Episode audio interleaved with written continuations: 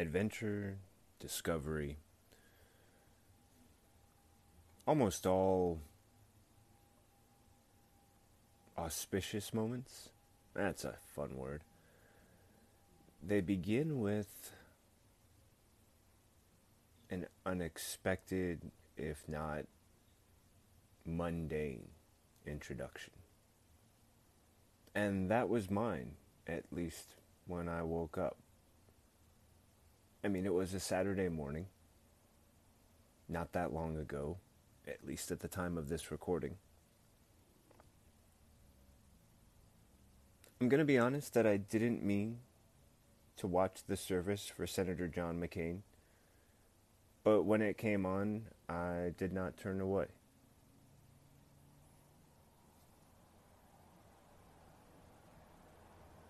I also think that I should be honest and say that I hope that I'm always honest. but I watched the funeral service, the memorial service, and to be honest, the, the stages of, of someone's passing have well they've they've become something that is always so confusing when you're in the midst of it that it it's always been jumbled in my mind for as long as I can think back. When I listened to Senator McCain's daughter and President George W. Bush and then President Barack Obama, I was moved in so many ways. I was heartbroken. I I wept many times. I laughed and I was inspired.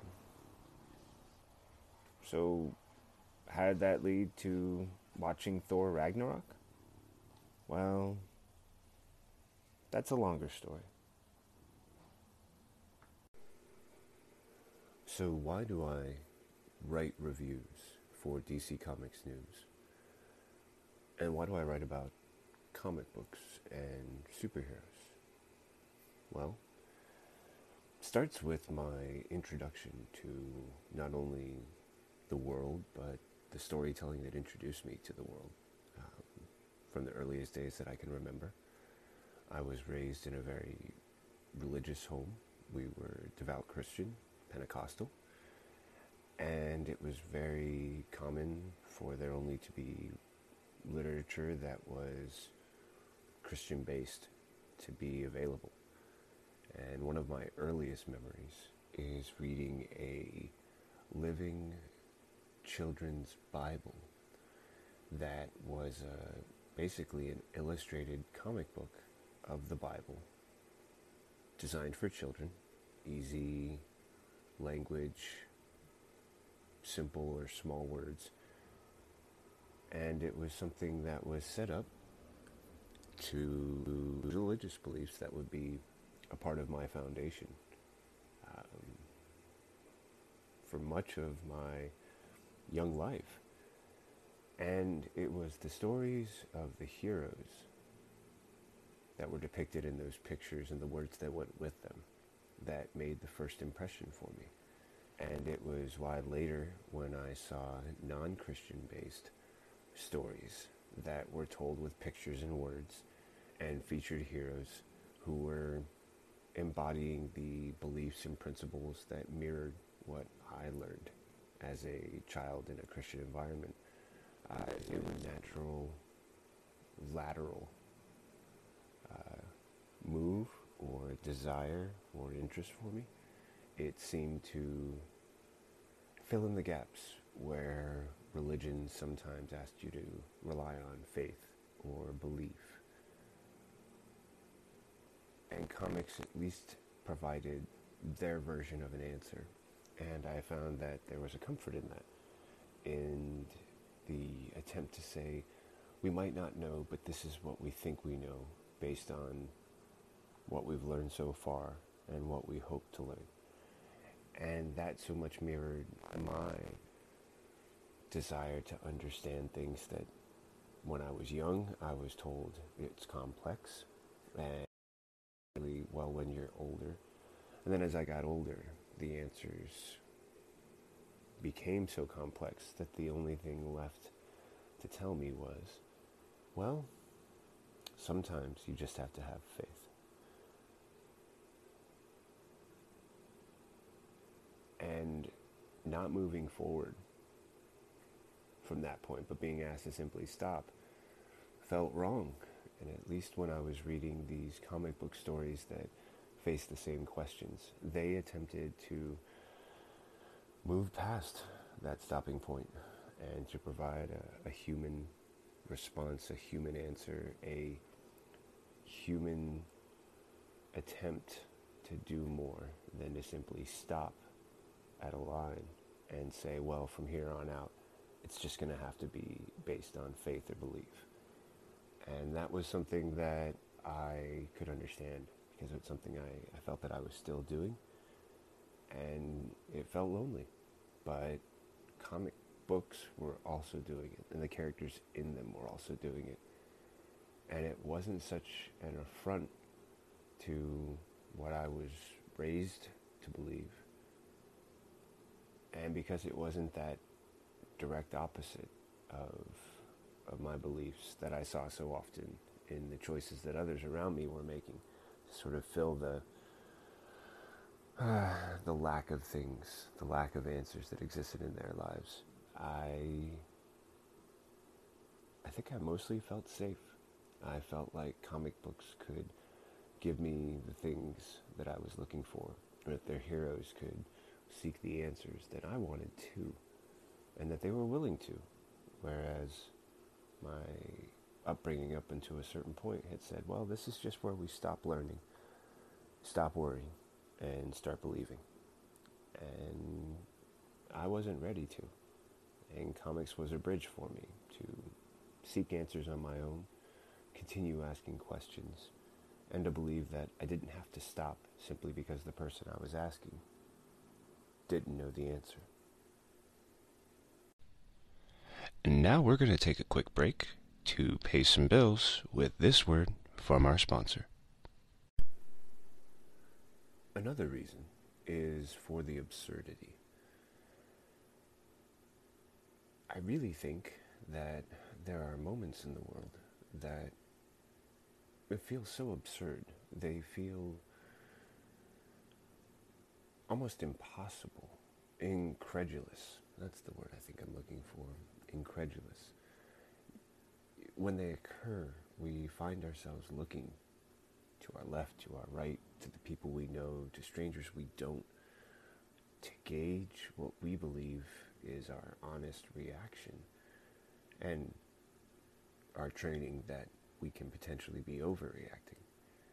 But to look for that sense of reassurance that we can receive um, when someone else looks back with a similar expression or with an understanding uh, reaction on their face as well. And that absurdity, that sense of can this really be happening?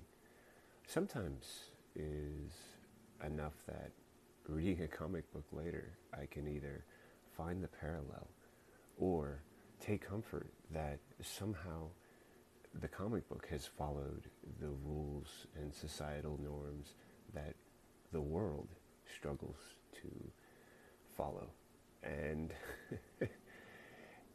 it can oftentimes be a sense of um, solace that comes from reading these stories, a sense of comfort that the characters in these stories understand what's important and what they should be doing, and that they struggle with doing it.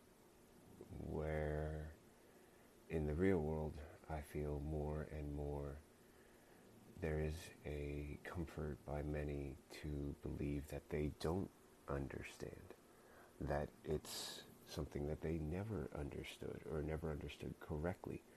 And that's the only reason that the problem exists, is because they don't understand.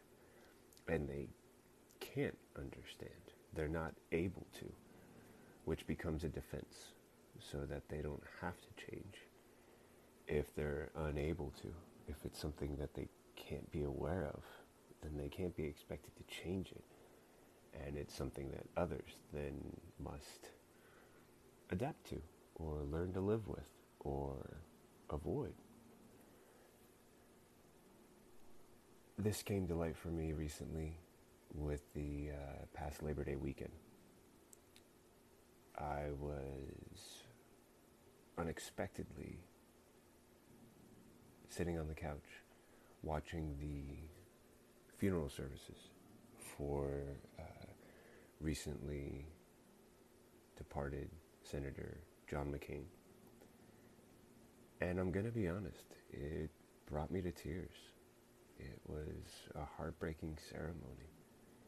Um, and I can just simply say that my personal reasons might mirror the reasons of others, but my personal reasons are personal because of how I came to know of John McCain. I actually read about him when I was in the sixth or seventh grade. My father, who served in Vietnam and the conflict there, didn't like to talk about the war because he had his own positions, and I feel like he didn't want his experiences to influence my knowledge. He wanted me to see what the third party stories were and to listen to them and come to my own reasonings. And then he would, when he felt it was helpful, provide his own personal experience to balance out what I read or what I thought I understood. And one of my first introductions to his viewpoint on the war was when he gave me a book. The book is titled When Hell Was in Session, and it's written by a former senator named Jeremiah Denton. Jeremiah Denton was also a pilot, like John McCain, and he was in service flying a combat mission when he was also shot down. He ended up spending seven years at the Hanoi Hilton, the North Vietnamese prison camp where John McCain and many other uh, U.S. soldiers were held prisoner during the conflict. And it was Jeremiah Denton who described McCain a very strong and honorable man. That he had come from a family that, in many ways, was a dynasty in the military and political arenas, and yet had made his own mark for being something of a, a hellraiser. But that among the men, he was resolute, he was a leader, and he was a moral and religious compass. He was one of the soldiers who was a devout Catholic and believed that by marking time based on the Catholic feast days and other um, holidays, it was a way for the soldiers to break out of the system of dehumanizing tactics that were being used by their captors, and also to um, move past one of those elements, which was to remove the sense of time. And by using these Catholic holidays, the soldiers could track the calendar and feel that they still had a sense of where they were and how long they had been there. And Denton and McCain believed that this was a um, an important pillar that could be used to keep the men sane and focused and to help target and task their energy so that when they felt like they were just lost or kind of drifting in these cells that they could focus on an upcoming event or the preparation needed for it and that that would give them a sense of focus. And that was a very heartening description. And to me, as a young boy, uh, teenager, it was a very uh, emboldening idea that in the midst of captivity, he was able to provide that sense of comfort for others. Perhaps because he saw it working for himself, perhaps because he just was hoping. But that by using that structure, he could play a role in supporting the guys around him who were struggling just as he was. And I also appreciated that in the story and the book by Jeremiah Denton, McCain isn't perfect, that he breaks just as often as the next man, but that he recovers and comes back. And that's always been the story about heroes that I've often been drawn to the most. The ones who fail and get back up. The ones who find their moments of weakness and succumb to them. And then later, they come back and they try to be stronger in those moments than they were the last time. That's always been the mark of a hero for me. Not about powering, towering, destructive strength, but about the resolute strength, the willful strength, the composed strength that quietly or without aggression resists and chooses to do so openly and yet without antagonizing, especially if it could cause harm or create discomfort for others in the process. And now we're going to take a quick break to pay some bills with this word from our sponsor. I think it's only important to point out that I believe it's valuable for me to be as honest as possible whenever I'm talking about things that are important. I mentioned that I learned about John McCain because my father gave me a book called When Hell Was in Session by Jeremiah Denton.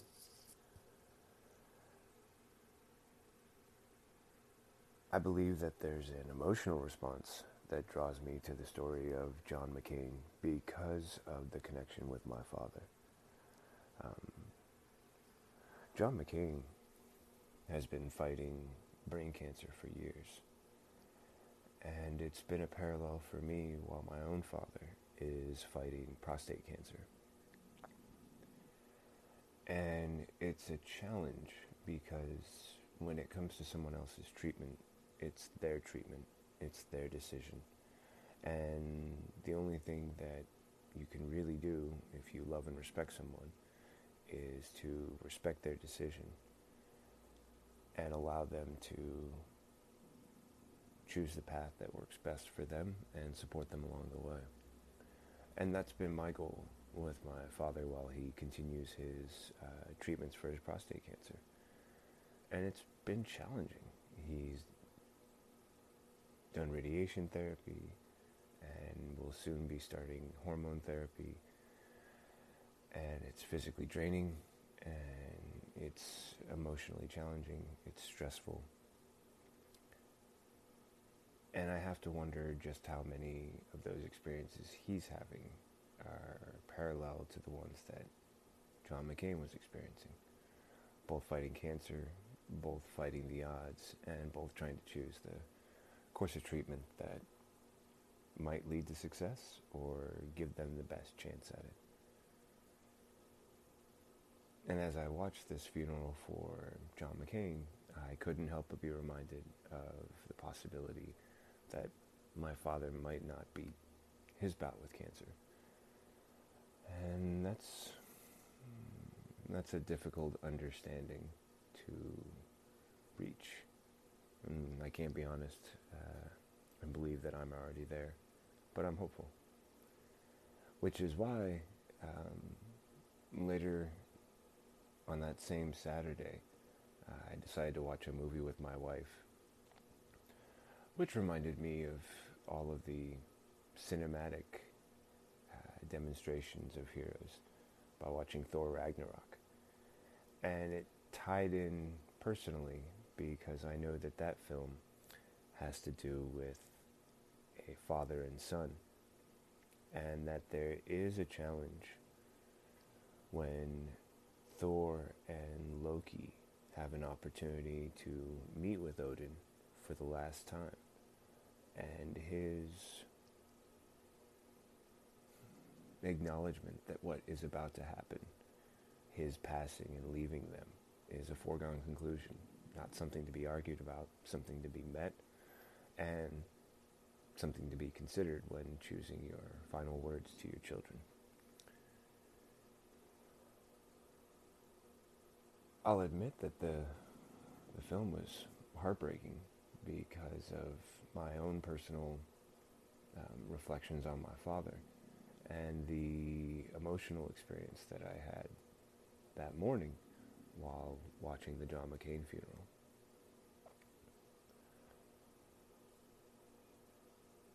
And as I watched the movie, I watched the main character, Thor, go through a process similar to what I believed and still believe is one of the core examples of great heroes, which is the struggle with loss um, and even failure.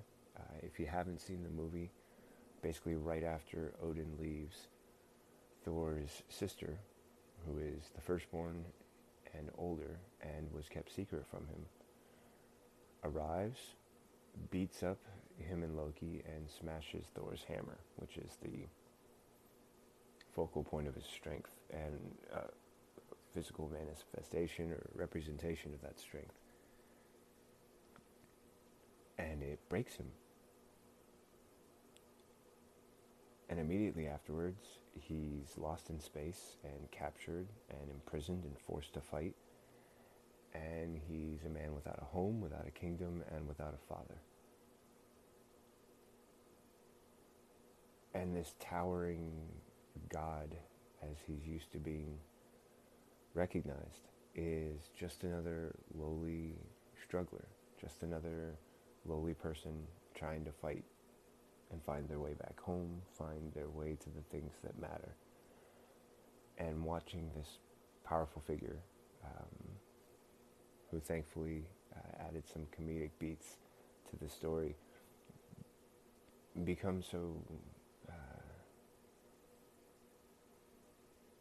downtrodden and disheartened, and then struggle to find his way back. It was helpful because there was a feeling expressed during the John McCain funeral that there has been a loss in America, a loss in our country, a loss uh, in our political arena of values or attitudes or behaviors that were considered either the norm or the expectation. And that loss has really left its mark on the United States um, and its people. And struggling through that and finding a way to work back to something that feels familiar, something that feels grounded, something that feels like home has been a challenge for so many people in this country and for our country as a whole. And even though it was just a superhero comic book movie, I was watching Thor struggle with the same challenges that mirror my own and also, I believe, mirror the challenges that our country is facing right now.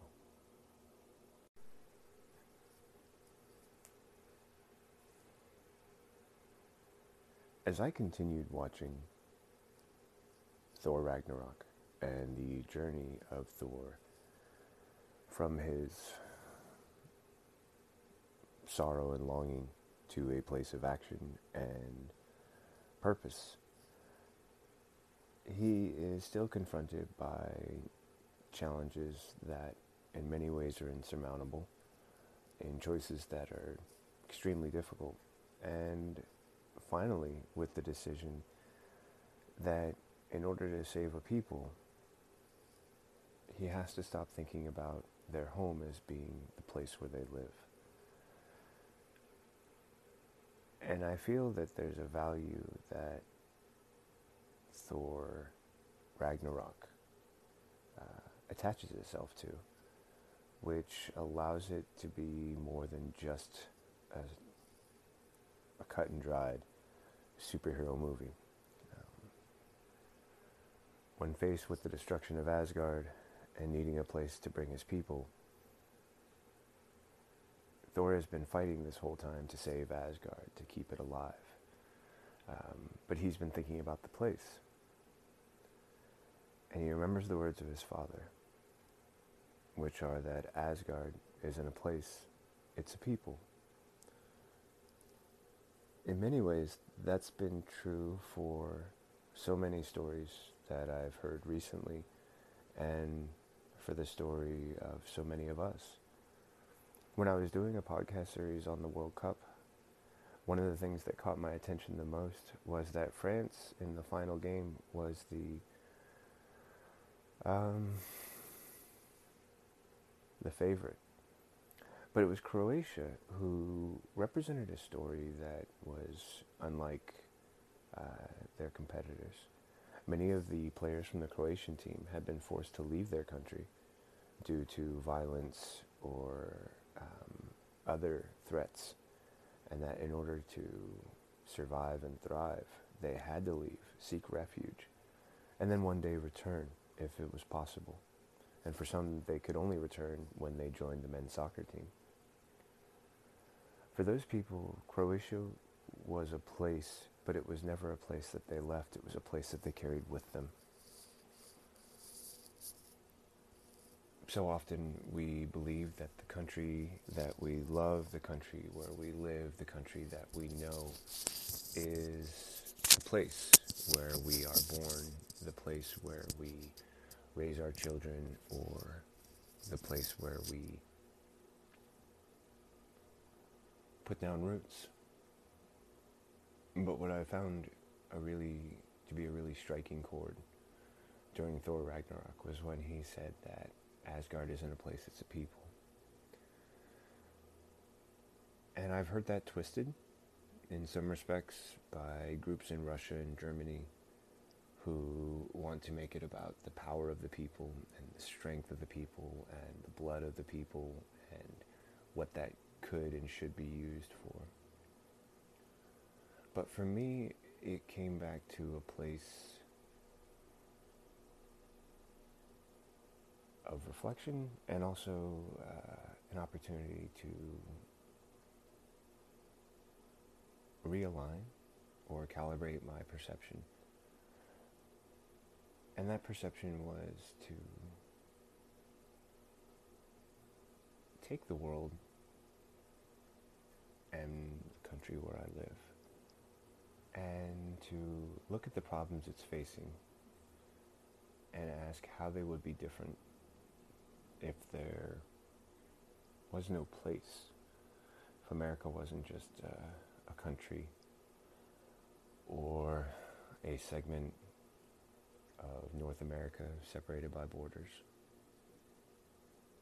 And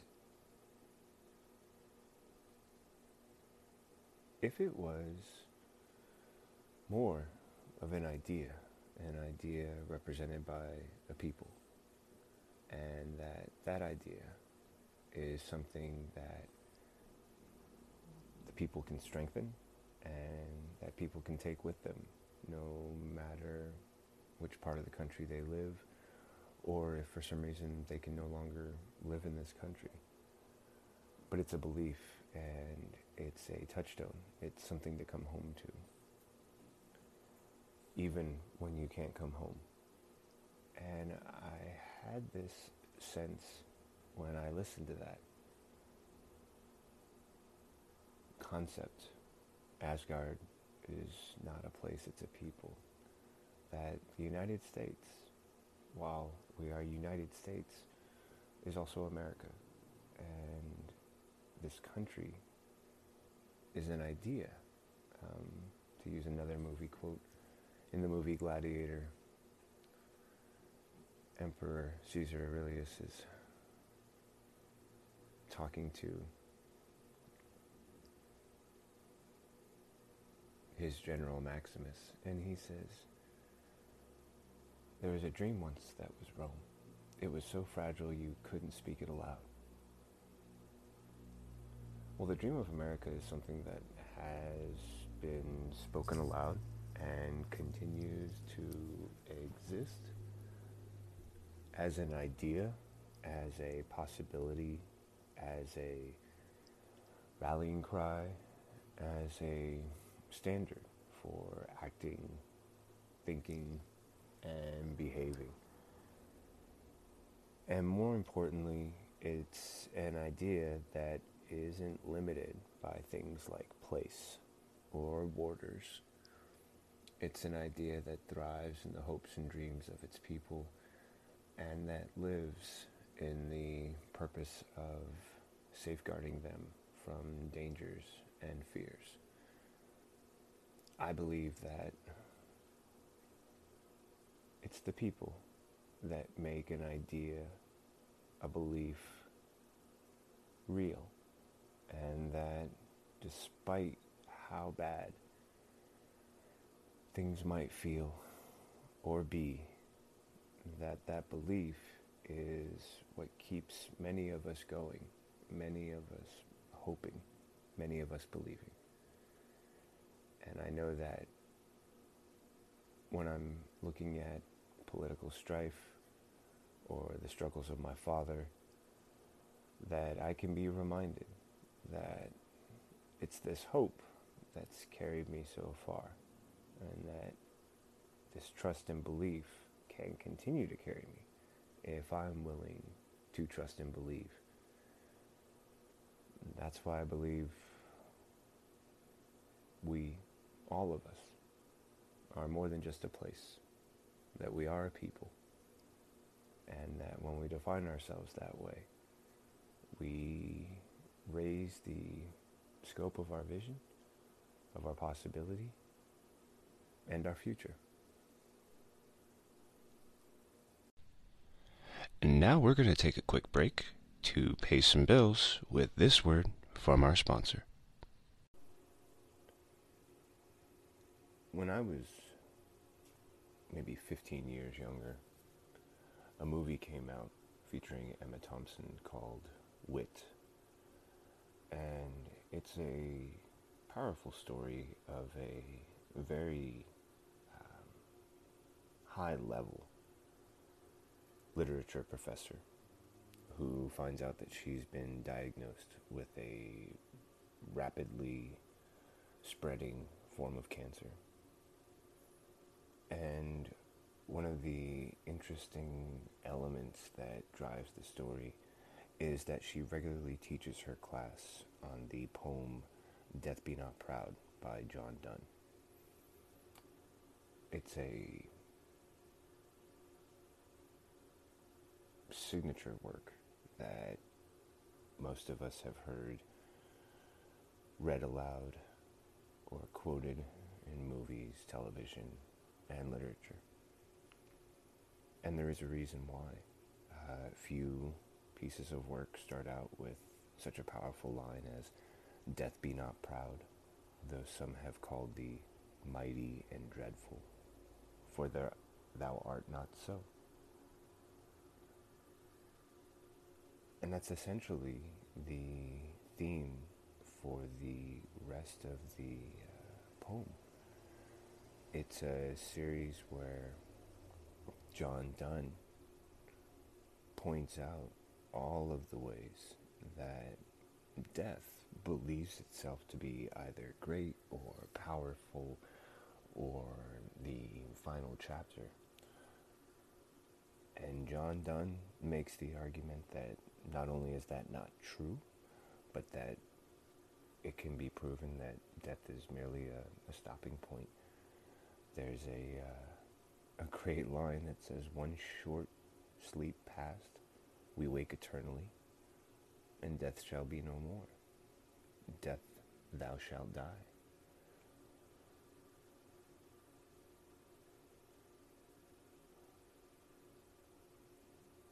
Reminds me also of the uh, great work that says, Do not go gently into that night, but rage, rage against the dying of the light. Both are perspectives from literary greats um, looking at the specter of death and challenging it. And in many ways, that was one of my favorite parts about the heroes that I always find myself drawn to. I've been talking about John McCain, who was not shy when he announced that he had an aggressive form of brain cancer and that it was killing him. And he didn't know how things were going to work out, but he would be fighting as long as he could, and he would continue serving his job as long as he could. And when that time came to an end, he he stopped. But the willingness to fight for as long as he could, the willingness to not just give up at the first moment of uncertainty, fear, maybe even the realization that this would be a, a, a final event. And I saw that mirrored uh, in my father regularly. It's something I still see as he works through each stage of his fight with prostate cancer. And I feel that it was something that I enjoyed from the movie Thor Ragnarok because the character of Odin had fought so many times and won. And this time he was done fighting, but he was instead listening to the voice of his wife who had already passed on and to the realization that the work he could continue to do had mostly been done, and it was time to let the work uh, pass on to his, his sons, the Thor and Loki.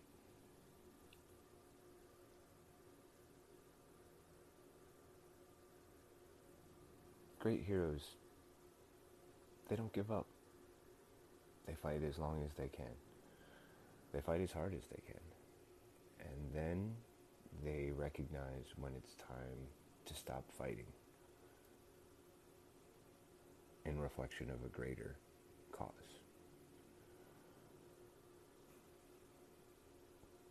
I think the hardest thing to recognize with heroes is that it's easy for us to want them to fight, to expect them to fight.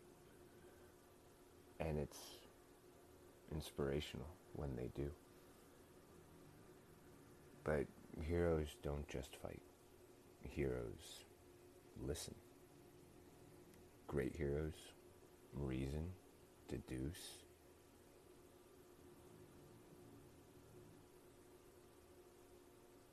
It's interesting because the definition of hero has changed from decade to decade, century to century, and millennia and beyond.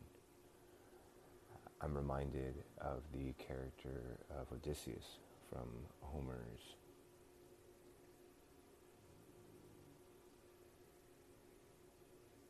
long-winded poems, extremely impressive tales. And Odysseus was a hero who was decisive and acted, but his heroism was actually based on his ability to be cunning and to engage in trickery. But that was his way of addressing a problem and working towards a solution. These values that we continue to associate with heroes, they're a reflection of ourselves and of the qualities that we not only admire but hold close or dear.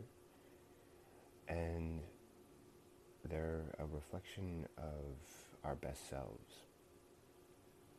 When I was starting with this idea about talking about John McCain, the movie Thor Ragnarok, and my father, I don't think I saw that at the beginning.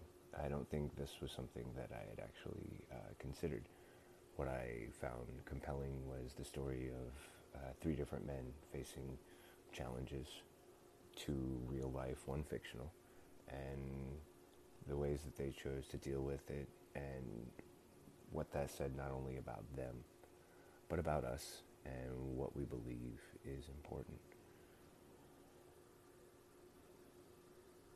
Looking at it now, I can say that what drove, what draws me and what will continue to draw me is the fact that they stand and face the problem and their actions might be different and the decisions each man, man makes will be uh, specific to who they are. But it's the willingness of each hero to stand and face the challenge that's coming that I think is the, the quality that I most I think that I most appreciate uh, as I come to the, the close of talking about these these three different people. It's the willingness to stand. It's the willingness to take responsibility for whatever comes next, whether it's your responsibility or not, whether it's a responsibility you want or not. But it's knowing that this responsibility is coming. It will affect you, your life, potentially livelihood, and the people around you that you care about. And how you stand and face it will dictate what happens next. Making that choice is a willingness to play a play an active role and to understand that there will always be consequences for standing and acting. And yet at the same time,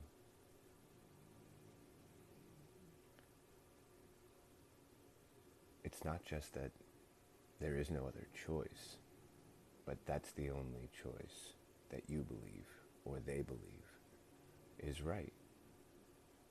That it's important to stand and that standing means something. I'm hopeful that in every situation that I come to face, I will take that responsibility seriously and I will be willing to stand. And that when I do, I'll stand for as long as I can. And when I'm done, I'll know that that's a small comfort I can take with me.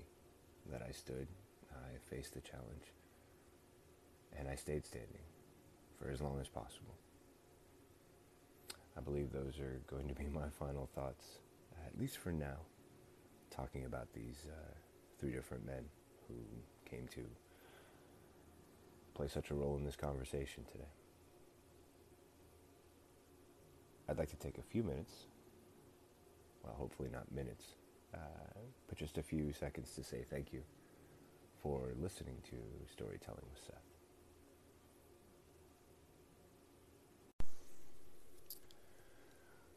Thank you again for listening to Storytelling with Seth.